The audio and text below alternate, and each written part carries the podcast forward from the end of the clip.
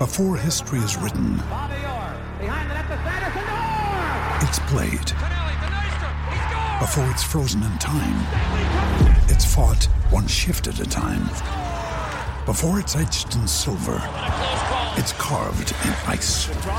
What happens next will last forever. The Stanley Cup Final on ABC and ESPN Plus begins Saturday.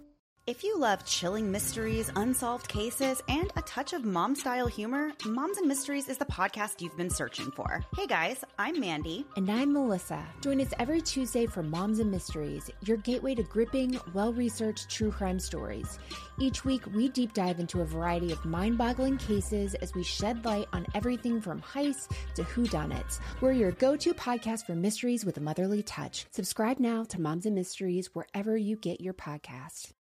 Amigos de la Fantasmagórica, les contaré cómo los técnicos venden humo, cómo hacen rituales hasta satánicos.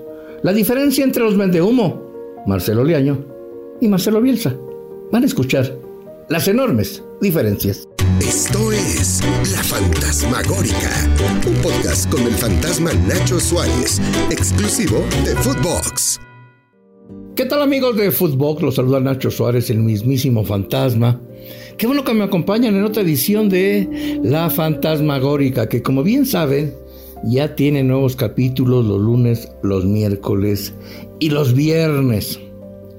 Empezaremos hoy a hablar de un tema que a muchos apasiona, mucho tiene de mito, mucho tiene de leyenda, mucho tiene de verdad.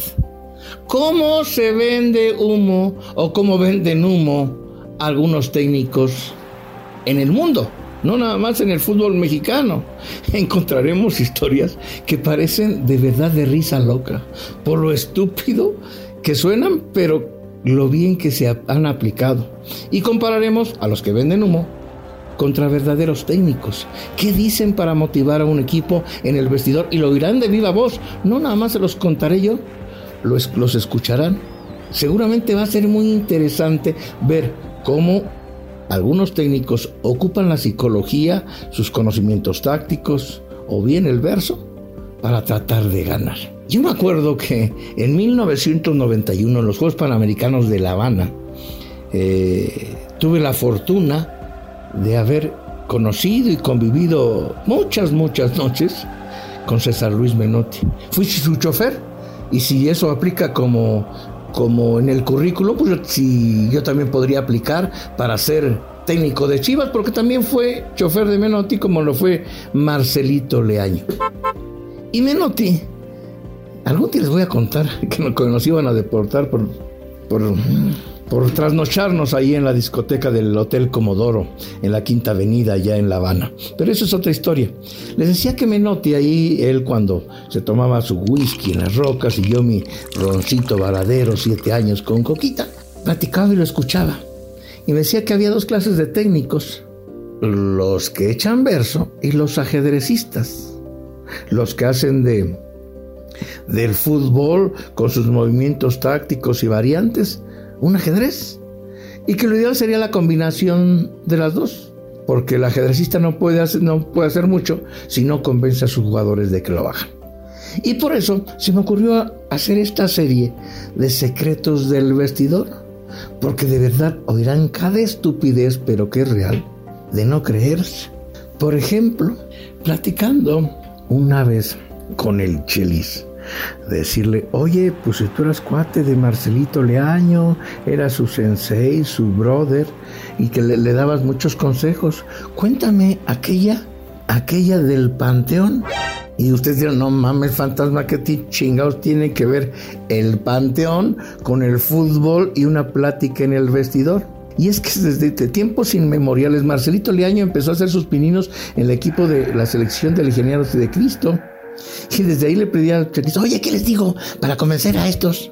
Pues así era Marcelito Leaño.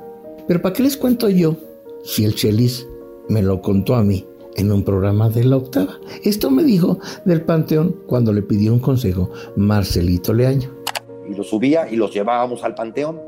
Y en el Panteón, él no, él no, él no platicaba en general con ellos. Él me pasa, él, él era mi psicólogo. Él iba con la cabeza y me decía, platícales que los que están enterrados no van a jugar el domingo, que los que van a jugar son ellos, que ellos tienen la oportunidad porque todos estos cabrones no pueden jugar. Y entonces pues, ya, ya me inventaba yo mi historia basado en lo que me estaba diciendo Yanni, ¿no? Y el domingo llegábamos y ganábamos, cabrón. Así, así era, ese era Yanni, cabrón. Muchas de esas, y yo se las platicaba a Marcelo. Y entonces Marcelo me hablaba en los medios tiempos de su prepa, y me dime una, Chelis, dime, ¿qué les digo? ¿Qué les digo, cabrón? En el medio tiempo, ¿cuánto tienes? Cinco minutos. Cabrón, acuérdate tal, Marcelo, la que te platiqué de tal, diles esa. Y al final del partido me hablaba, ganamos, Chelis.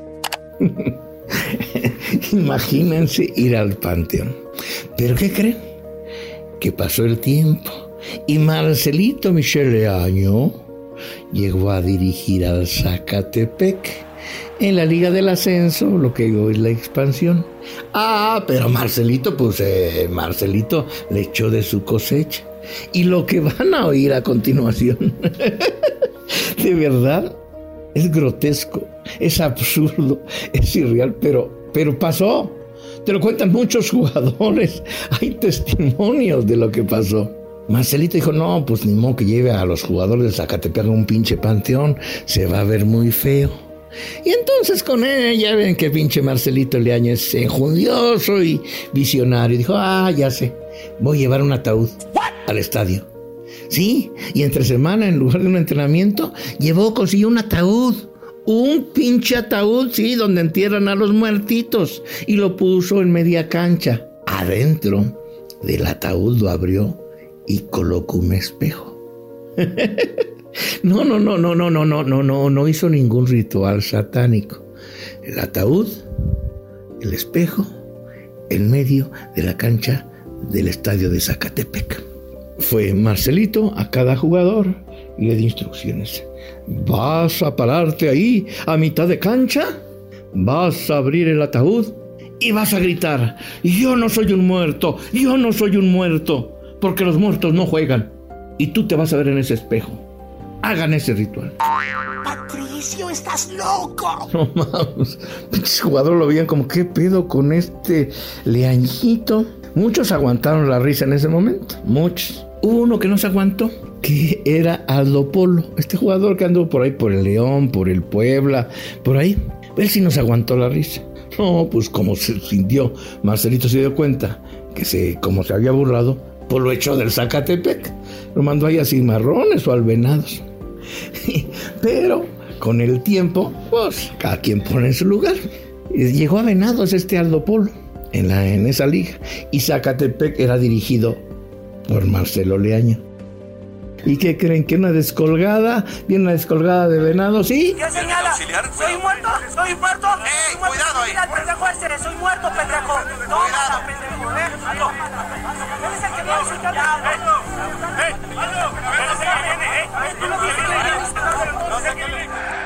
Gol de Aldo Polo, Aldo Polo, y corre directito a la banca del Zacatepec, donde estaba Michelito Leaño, y le grita en la cara, gol, y le festeja, y le hace un corte de manga, y se sigue. Y no mames, todos los, los narradores dicen, ¿qué pasó? ¿Por qué le está festejando? Ah, pues es que lo corrió, es que no sabían. Y después, el propio Aldo Polo, que estaba que no se aguantaba, da las declaraciones. Y dice, un muerto les metió gol, cabrón. Esto fue lo que dijo Aldo Polo y él mismo lo declaró. Un personaje, la verdad no lo conozco, pero viene a decirme que soy muerto, bueno, los muertos que le metió un gol. no, lo quería, le quería, le, lo quería reventar a Aldo Polo. ¿Y cómo no? Vaya estupidez de llevar un pinche ataúd y hablar con muerto. Espero que Leañito no haga lo mismo con Chivas, imagínense. Sería el colmo de grotesco. ¿Por qué? Porque dirige al mejor, no al mejor, al equipo más popular de México, que son las Chivas. Pero ¿quieren ver la diferencia de un vende humo con estos rituales absurdos, estúpidos, con un entrenador de verdad, con un speech de verdad?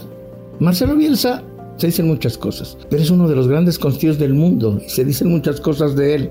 Vamos a escuchar lo que decía o lo que le decía en una plática, en una plática eh, con, incluso con el traductor francés, Marcelo Bielsa, cuando dirigió al Olympique de Marsella. Ahí estaba Guignac y estaban otras grandes figuras. Ahí Marcelo Bielsa, para convencer a todos esos, a todas esas figuras que tenía el Olympique de Marsella, les dijo qué se necesitaba para alcanzar el éxito. Que el éxito, para tener éxito, para ser el mejor, se tenía que renunciar a muchas cosas. El jugador tenía que renunciar a muchas cosas. Pero ¿para qué se los platico? Si pueden oír directamente a Bielsa lo que les dijo cuando los llamó al centro de la cancha. Eh, vengan un poquito, acérquense. Hay una cosa. Hay una sola respuesta. Hay una sola respuesta. Que a mí me. que todo lo que yo diga lo tira por el suelo. Porque ser el mejor te quita felicidad. ¿eh? Te quita horas con tu mujer. te quita eh, horas con los amigos. te quita fiestas. te quita diversión. Ustedes tienen un problema muy grande. Muy, muy grande. Tienen dinero. Pero no tienen tiempo para disfrutar del dinero que tienen y, y lo que el dinero te da. En términos de felicidad. Y eso yo ya lo sé. Porque lo he visto infinidad de veces. Ustedes, ustedes quisieran comprar tiempo pagarían por, por, por, poder hacer eso, como pagaría cualquier persona. Entonces, el éxito te quita la posibilidad de ser feliz. También es una lección. También es una lección. Pero que, que él que tiene 20 años lo sepa, que él se lo cuente y que lo elija. Si vos elegís que no querés ser el, el, mejor del mundo, ¿qué problema hay? En fait, euh, ce qu'il veut dire, c'est que toi, tu peux choisir un plan. No hay ningún si problema. Toi, tu pero hay que saberlo a todo eso. Mais il faut savoir tout ça, les gars. Entonces, quite frontal de Ingula. Quite frontal de Jan. O giro y regreso. Je, vamos, tourne, vamos que termine.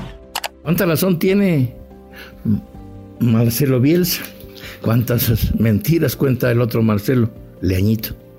Lo que es un vendehumo con un técnico de verdad. En esta serie de secretos del vestidor iremos escuchando qué se dice en el vestidor, qué cambió, qué se dice al medio tiempo, porque hay muchos mitos y leyendas. Y escucharemos a Guardiola, escucharemos a Zidane, escucharemos arengas increíbles que cambiaron el destino de los equipos. Soy Nacho Suárez el Fantasma y esta fue La Fantasmagórica. Nos escuchamos pronto. Esto fue La Fantasmagórica con el fantasma Nacho Suárez, podcast exclusivo de Footbox.